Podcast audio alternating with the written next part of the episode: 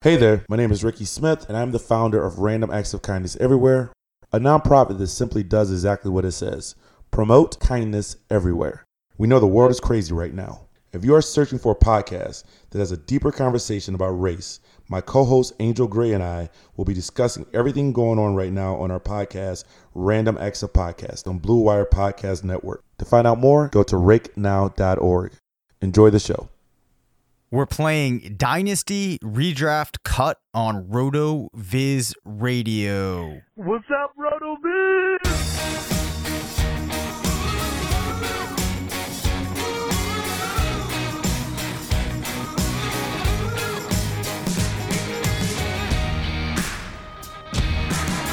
Welcome back to RotoViz Radio, brought to you by Bet Online and the FFPC. I'm Dave Caban, Senior Fantasy Analyst at RotoViz, joined by the Editor in Chief of Fantasy Labs, part of the Action Network, Matt Freedman. Uh, before we get into the fantasy football tonight, I just wanted to quickly note here that um, I was glad to see the NFL put out a statement um, saying that they do condemn racism, uh, admitting that they were kind of wrong for silencing players, and it looks like they're going to make some level of commitment to moving forward um, with helping to affect some change. Um, I will say though, Matt, I thought the language was somewhat vague, not particularly strong, um, which did make it hard to get a sense of exactly how genuine Roger Goodell was. And I didn't really feel like he was necessarily speaking as much from the heart as he could have been. Some of that just may have been the way that the um, dialogue he had was was scripted up. Yeah. What did you think? Um, yeah, I mean, I guess it's nice to hear the NFL say that it doesn't like racism. Uh, not not a very uh, I don't know, like a radical take, but uh, Right. anyway, yeah. I mean, it, it felt uh, very contrived. You know, it, it was released at what was it like 6 p.m. Eastern or 5 p.m. Eastern, something like that, on a Friday. It's pretty like late. that's yep. uh, yeah. I mean, come on, and um, you know, yeah, the language in it wasn't all that great. Uh, you could tell it was fairly rushed. Um, and uh, you know it feels like it was put out basically just because either the league felt pressure to do it or that the league finally felt uh, there were enough white people who were fine with hearing the league say something like that so that they could get away with saying it it i mean yeah whatever like on the one hand it's nice on the other hand it's uh, it doesn't feel totally sincere Yeah, so hopefully we do see the league actually act on that and start to make some change. Um, but I think that's all that we'll delve into on that. Um, we will now just transition into an FFPC stat attack, and that is Deshaun Watson went over 30 points in 37% of the games that he has played since starting his career. Had seven games out of 15 last season over 30 points. And that will factor into the first thing we talk about on the show today. Of course, the FFPC is home to the best fantasy football leagues and contests in the industry, including Dynasty, Best Ball, and of course, the world famous FFPC main event. To learn more or to join a league, head to myffpc.com. That's myffpc.com. And of course, we've got a handful of tools at RotoViz designed specifically for FFPC domination. So, the premise of this show, Matt, is I am going to list three players, and this is based upon redraft ADP. And of those three players, I want you to give me the one that you want to own in Dynasty, the one that you want to own for redraft, and the one player that you want to cut. Now, before we get any snarky answers from you, I'm aware you may want nothing to do with any of these players, but to create an interesting game, the confines and the parameters here are one of those players you have to own on a dynasty team, one you have to own for redraft in 2020, and one you have to cut. Do you think you can comply with those uh, qualifications or parameters? uh, yeah i mean would we say that this is an interesting game Sorry, that was that was me being snarky. Uh, continue. I, I will I, I will abide Oh, by the. The, uh, the rules that you've set up here. All right, I appreciate that. Uh, So let's start off with Deshaun Watson, Kyler Murray, who we all know that you love, and Dak Prescott. Who are you cutting? Who are you redrafting? And who are you owning in Dynasty? Okay, so here's here's one thing. These guys, they're all you say uh kind of in a similar draft range for redraft based on FFP FFPC ADP, correct? Correct. Yes. Okay. So why wouldn't I take and I'm not like saying this to like be like a, a troll or anything. I'm asking kind of like a, a legit sort of question, like framing this this game. Why wouldn't Yes. I automatically just take the guy who's oldest in any of these groups that we're going to talk about and say that he's the one that I'm cutting? Um, I can understand that premise, but don't you think to some extent in a position like quarterback, for example, that the age difference right now between these guys in comparison to Murray is isn't that strong if you do feel that there's a large difference between them. So I almost feel like this question's cutting at how strongly do you really believe in Kyler Murray? Yeah, I mean, I guess I would say I like Dak, but um, okay. Here's another way of thinking of it from the dynasty perspective. As long as I think that these guys are all kind of in the same tier, then I think it makes sense to take the one who's youngest. So Dak is going to be 27 this year. Deshaun Watson is going to be 25, and Kyler Murray is going to be 23. Like, I feel like I should probably just take Kyler Murray because he was pretty decent last year and he might be better. Uh, he might be better this year and in the future. And I have a pretty good sense of what Deshaun Watson is. He was amazing in his first season, and he was still really good in his second and third seasons, but not quite at that same level. Uh, you know, didn't throw as many touchdowns, um, wasn't quite as good uh, on a per attempt basis in terms of accruing yards. So I think I'm going to go with Kyler Murray as the guy I want for Dynasty. So I'll probably just automatically be taking the youngest guy um, in Dynasty. And then for, Okay, for so- this particular season, for redraft, Yep. I will I will actually probably go with Dak. So I guess that means I'm cutting Deshaun Watson because Okay, With- so this yeah. is really interesting now. That's an interesting result. So continue. Okay. So with Dak, um, I think there's a significant amount of upside with him, uh, given that he has continuity with his offensive coordinator in Kellen Moore, but he has a new offensive weapon in uh, CeeDee Lamb. He has a new coach who uh, presumably won't shackle him with his Garrettness, uh, and then um, I still think he has a really high floor with what he can do on a game to game basis. Like he has that high rushing floor. And like we've seen him be a top eight type of quarterback, like pretty routinely. And I think he has room for much more. With Watson, without DeAndre Hopkins, there could be significant downside there that we're just not accounting for. Like I expect that Watson will probably be awesome, but it, I mean, there could be unexpected complications that uh, people just aren't taking into account. Completely fair. Uh, just to put into perspective how good Dak was last season, he was number two at the position in overall PPR, number three in PPR per game, number two in pass yards, four in pass touchdowns. And of course, he's also a player that can get you in a given season some rushing touchdowns as well. Uh, had six to start his first three seasons of his career, three last year, um, 277 yards on the ground. I think there's a lot to like about Dak, and that is a good point. Um, that we probably have to factor in a little bit of a step back potentially for Watson, absent of having DeAndre Hopkins out there. Um, so I like that. That might be a little bit of a surprise, is the fact that Watson is the player that gets cut.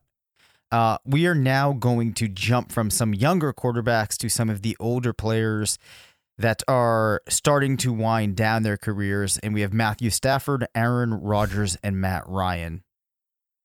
Okay, so let's see here. I need to think about just like the the ages of these guys, but Stafford is I'm assuming he's the youngest, right? He's going to be 32 this year. Matt Yep. Ryan is how old? He's going to be sorry, I'm looking this up right now. He's going to be 35 and Rodgers is right around there, I think a little bit older. Rodgers is going to be 37. So yeah. I mean, I don't know. I guess I'm. I don't know if I want to do it that way, but yeah. I mean, I think Ryan could be gone almost any year. And I think it's kind of the same with Rodgers. I think Stafford, like, it's hard to know how much um how much weight we should put on his performance last year.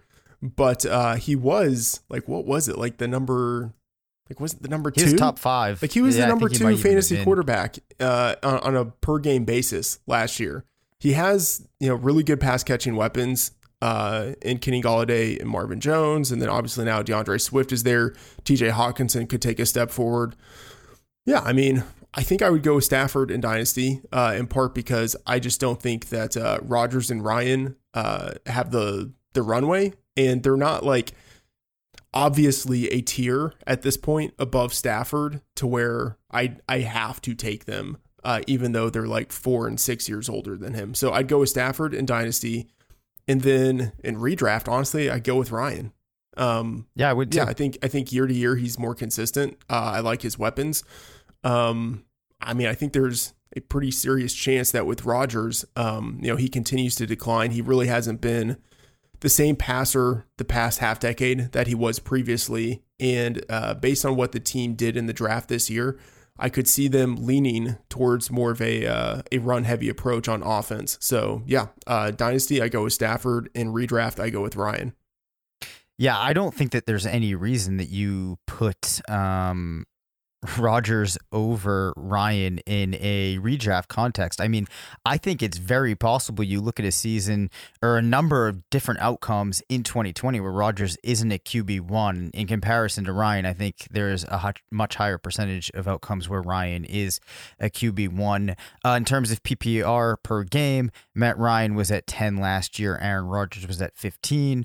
I'm not sure that I see a whole lot really changing. If you look at the receivers, also, you could see maybe Calvin Ridley taking a bit of a step forward. You still have Julio Jones there. What I am curious, though, is your take on let's say that Matt Ryan plays another five seasons and he only gets one more season out of Julio Jones for whatever reason. What's the drop off look like once Julio's gone, do you think? Mm, that's a good question. I, think the drop off is, mm, I, I ah, probably pretty significant, but uh, Me too. I still think Julio is there for a while. You know, so Yep. Um, but I mean, if we're thinking of this in the redraft perspective, I kind of don't have to worry about too much past this season anyway. Exactly. All right, transitioning over to running back. Um and I actually uh am expecting I think I know where you're going to go with this, but I'm hoping that I picked an interesting enough or an interesting enough mix of players that it at least causes you to think about it. So, we have Joe Mixon, Miles Sanders and Kenyon Drake. Hmm. Okay. Well, uh, I mean, I'm going to stay true to form. Which of these guys is youngest? And that's uh, Miles Sanders, right? So I'm going to go with Miles Sanders as the guy I want most in Dynasty. Um, Yep. And it's not like that's even totally arbitrary either. Like he was awesome in college.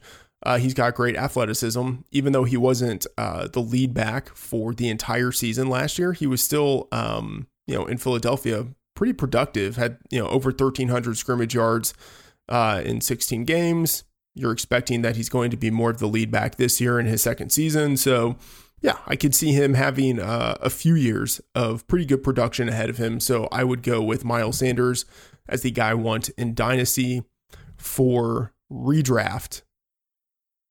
Oh boy. Um, I will probably go with uh, I think Mixon ahead of Drake. Um, and I, I like Drake, but um, I don't know. I just I feel a little bit more certain with Mixon, uh, given that he's had 1,400 yards two years in a row. Uh, his offense should be better. His offensive line in particular should be better. And for a bigger guy, he's still a very good pass catching back. And that's like nothing against Kenyon Drake, uh, who, you know, if everything aligns right, does have, I think, top five upside at the position. But I think Mixon probably has a little bit of a higher floor.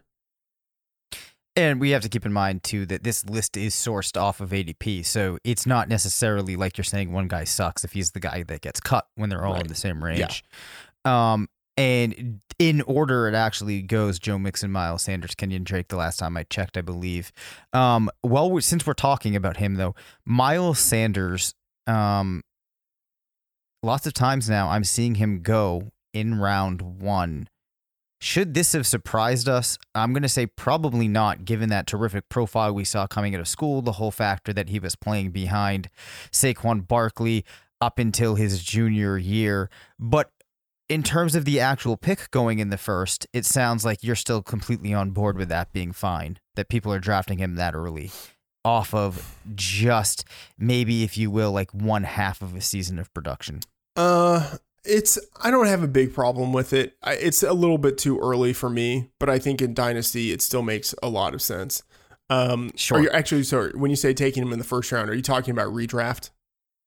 I'm talking about redraft. yes. Yeah. Yeah. yeah, It's still a little bit early for me. Uh, so for instance, especially in PPR, uh, you know, I prefer Josh Jacobs to Miles Sanders.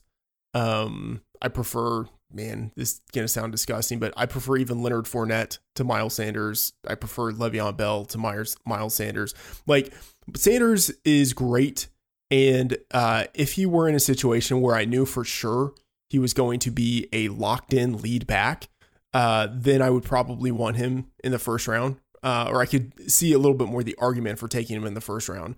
But um, you know, he's with a head coach who, uh, you know, for one reason or another, over the past three to four years, has been totally fine running a timeshare uh, in the backfield. And so, even though I think Sanders is good enough to be a a full lead back and deserves that type of workload, there's no guarantee he's going to get it. Can we talk about Leonard Fournette quickly? Yes. Um, uh, I feel like some of what might be going on with him is that there's certain concerns about him and his relationship with the team now. Yeah. Um, and I think that's one of the largest reasons that we see him falling sometimes in drafts. What do you make of that situation? It sounds like it might not concern you as much as it does for other people. No, it doesn't concern me. I mean, I think he's going to stay with the team. Uh, I mean, clearly the team didn't uh, didn't want him, but they couldn't trade him. I don't know if they're going to cut him. I kind of doubt they do because they don't really have the guys behind him to uh, to warrant cutting him.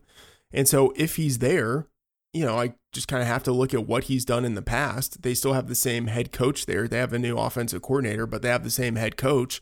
I know the usage that Fournette's gotten in the past, even with Chris Thompson there. If we just cut the targets for Leonard Fournette in half, uh, he could still have a really big year because I'm expecting him to score more touchdowns this year than he did last year. That's the big thing. So, you know, Fournette, I still like him as a you know low end RB one. I'd probably rather have him ahead of Miles Sanders.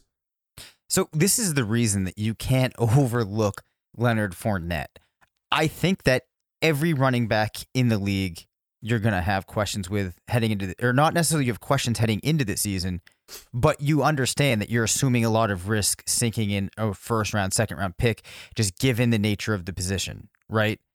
Yeah, Leonard Fournette had an expected points per game rank of two last season.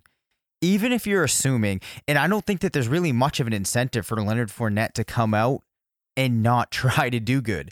Um, you know what I mean? So even if you're getting that type of workload and you think that he's not going to be giving it his all, I still think that those fantasy points that you could expect are ones that you probably want to try to get um, in comparison to other players where there's more significant questions. This one, you just need to make the leap and assume he like doesn't want to play for the team. Also, expected points per game of eight in his rookie season, followed by 11 and then two. Three years in the league, all very good years. I just don't think that you want to overlook him based on kind of the process of trying to get into the psychology that's going on in his mind. yeah, yeah. Uh, absolutely agree with you. I think the workload is the biggest factor. for sure. So we have a lot more to talk about, but before we do, let's take a quick moment for a word from our sponsor, Bet Online.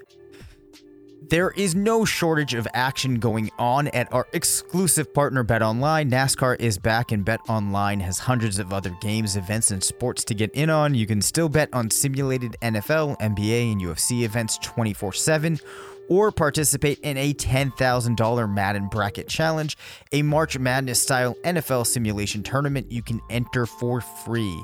And live right now on BetOnline's YouTube channel, you'll find an exclusive interview with ex Chicago Bulls, Ron Harper, Horace Grant, Bill Cartwright, and Craig Hodges to discuss the Michael Jordan documentary on what they're calling the final dance. Visit betonline.ag and use promo code BLUEWIRE to receive your new welcome bonus and check out all the action. Bet Online, your online wagering solution. Okay, Matt. And feel free to go through these more quickly um, if you are so inclined, especially this one upcoming. John Ross, Marquise Goodwin, or Mohamed Sanu. Uh, I should say and. yeah, and. this, this, yeah, uh, Sanu, uh, cutting, and uh, man, I mean, I guess dynasty, I'd go with John Ross because he's still a a former first rounder. So I guess Yep. in redraft, that means I'm going with uh, Marquise Goodwin. And I'm to assume that this has nothing to do with God uh, with Goodwin's outlook. It's just the fact that Ross is the player of that grouping you'd want to own the longest, which is why he falls yeah, into dynasty. yeah, correct. Yep. All right. This one might be a little more interesting. Darren Waller, Tyler Higbee, Evan Engram. Uh, this is this is a hard one. Uh, I think this is a a good one. Um, man, honestly, I I don't know because I I think they're all kind of in the same the same tier. Um, Evan Engram is the youngest of them, correct? Yep. Yeah. Yeah, So that's correct. uh, I mean, I will I will go with Evan Engram. Um, you know, I feel like there have been kind of like half breakouts with him, and we haven't really gotten there yet. But uh, I will I will go with Evan Engram.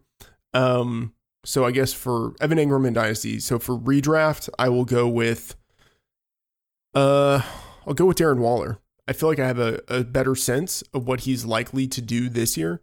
Um, like Higbee was awesome for the last five games of the season, but we could see a situation where, um, you know, he just doesn't get the usage that uh, people are expecting him to get based on what happened at the end of the season.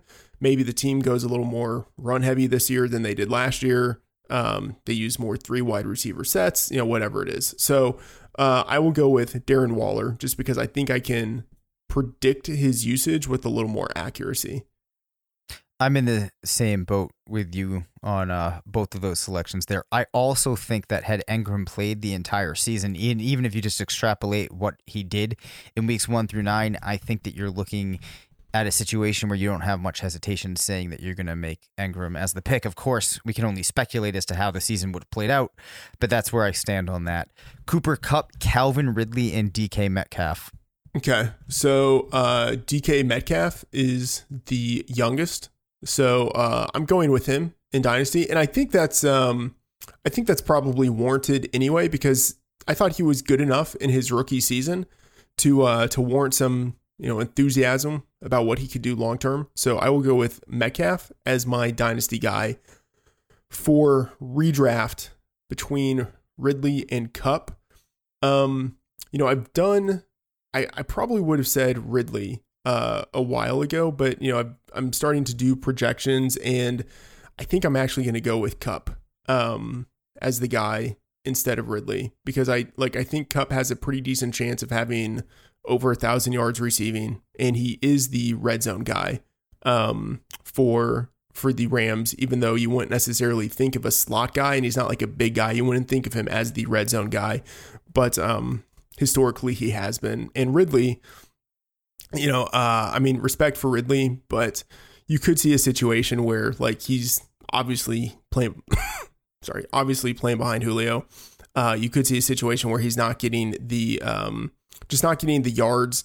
And I think his his touchdowns, um, that's something that's going to uh, to come down. Like he's been too good of a touchdown scorer, I think, over the past two years for that to be something that continues moving forward. So I expect a little bit of touchdown regression for him. So I will cut him and uh, go with Cooper in redraft. Got it. I find myself being much higher than consensus on Cooper Kupp. And do you like should I be concerned about the fact that he is coming off of the injury? I mean, I really haven't gone back and tried to like make sense of the injury. Um What Have you? How how big was his injury? I mean, he I he don't played. think it was really he even played 16 games last year. You know, I mean, I know he got injured at one point, but like I think he's pretty much fine. I don't think there's really any injury concern. So like is that not even factoring into why people are so low on him? Uh, I think people are relatively low on him. Um, because well, actually, what's what is his ADP right now? I don't think people are actually even all that low on him. All right, hold on. So I might just be talking nonsense right here. Um, all right, and I sorry for the the dead air that I'm probably not going to edit out here. Um, why? Because I'm feeling kind of lazy. Yeah. Although at this point, I now think I'm going to have to. No, it, it's fine. I'll fill some of this dead air. Um, Okay. I, I mean, I should say like what what has surprised me uh, in some of the process was that I was uh, lower on Kupp than uh, a lot of people, and uh, and then I created the projections. I was just kind of down in general on the uh, the overall offense for the the Rams, uh, and then I I did the projections, and I ended up being higher on Kupp and higher on Woods than um than I expected that I I would be. But if you look at ADP right now, um, you 16 yeah, is six- what I see for him. 16 as the positional ADP. And Yeah. uh like I think that's I mean, do you think that's high or do you think that's too low? Uh, you know, it. I think this is where I'm actually wrong, in that it feels like uh, it feels to me like people should be more favorable for him, but then you start looking at the players ahead of him, and it's kind of obvious that he should be around there. I mean. I'm just going to read down the list for people. Michael Thomas, Davante Adams, Tyreek Hill, DeAndre Hopkins, Julio Jones, Chris Godwins, Mike Evans, Kenny Golladay, Amari Cooper, DJ Moore, Odell Beckham, Juju Smith Schuster, Allen Robinson, AJ Brown, Calvin Ridley, Cooper Kupp. Um, yeah, I'm- you know, I don't know if there's a lot of players on that list where it's it's feels certain that Kupp's going to outscore them. yeah. So I mean, Kupp had uh over 1100 yards last year and 10 touchdowns was you know one of just a couple players uh, along with Kenny Golladay to have over a thousand yards and double digit touchdowns at the wide receiver position was I believe number seven in uh, PPR points per game. Um and the thing is like I think you could actually see him uh, have a pretty similar season but yeah you can't look at the names of players who are going ahead of him and think yeah Cooper Kupp really deserves to be drafted ahead of all of those players. You know, like even if he finishes ahead of Mike Evans, you cannot say that Cooper Kupp should be drafted ahead of Mike Evans, right? Or like Odell Beckham Jr. or Juju Smith Schuster, right. right? Like all of those guys have to be drafted ahead of Cooper Kupp because they realistically do have much more upside and probably a similar floor. Right. So yeah, I mean, it's really as I'm looking through this, you know, maybe you can move him up over AJ Brown, Calvin Ridley, maybe if you really want Allen Robinson. Uh, but so I, I guess that I'm wrong there, um, which is fine. Um, can I ask you though, have you done your Pittsburgh Steelers projections yet? Uh, yes, I have. How high do you end up on Juju, if you don't mind me asking? I don't need the number, but just like, are you fe- are you still feeling good about him? Uh yeah, I'm I'm feeling pretty good. Um I would say I was uh where do you here's the question. Where do you think his uh market share for targets ends up? Do you think it's around like this is the number for me that's kind of hard to to figure out. Like how many targets do you think like James Washington and Diontae Johnson and then even Mhm. like Chase Claypool, some of the tight ends like Eric Ebron, how many, you know, I th- yeah, I hear I you. have I, think have that- point two two. I have twenty two percent of the targets going to Juju. Okay, I actually haven't done my Steelers projection, but my my gut instinct here, without having looked at it, was I was probably going to put Juju around twenty six to twenty seven. Yeah, That is a very large chasm between our two numbers. yeah. I was trying to be a little more conservative. Um, Yep. Just because you know, like we sort of don't know what the connection is going to be with uh, Roethlisberger and Juju. We don't know how much of a step Diontae Johnson is going to take this year. Same with James Washington, Eric Ebron being incorporated into the offense. So you know, I have Juju for over eleven hundred yards. I have him for around seven and a half touchdowns, but I think there is pretty significant room for upside there, given that I have him projected for, you know, I'm saying only 22%, which is still like a healthy uh, number, but um, like there's room for more there. right. Twenty two, I think, in per- to give people some perspective, probably does put him in the bottom range of wide receiver one market shares that you might give when you're well, maybe not the bottom range. but it's definitely bottom half Yeah, of wide and, and here's ones. and it's it's 22 percent on a per game basis, and I have him projected for 15 games. right. Um, So- and then I'm t- probably going to assume too, in terms of actual passing attempts, the Steelers number that you have is probably you know above average, maybe at least average. Uh, for pass attempts, I For pass yeah, attempts. I have them projected for 639. Right. That's a healthy number. Yeah. Um, okay. The final thing here, I think, though, that's worth just exploring while we're talking about Juju. What has changed from when we went into the season last year and we're so high on Juju? The variables that have changed, I think, are you're one year further away on Roethlisberger, so we have less information or less of a good feeling about that connection. I don't know if we should or if we shouldn't. The other thing is that we've seen the wide receivers on that team show that they can be viable options. And maybe the third variable is that we're just starting to feel less and less like this Pittsburgh team is the one that we've known for the last decade. Would you agree with that?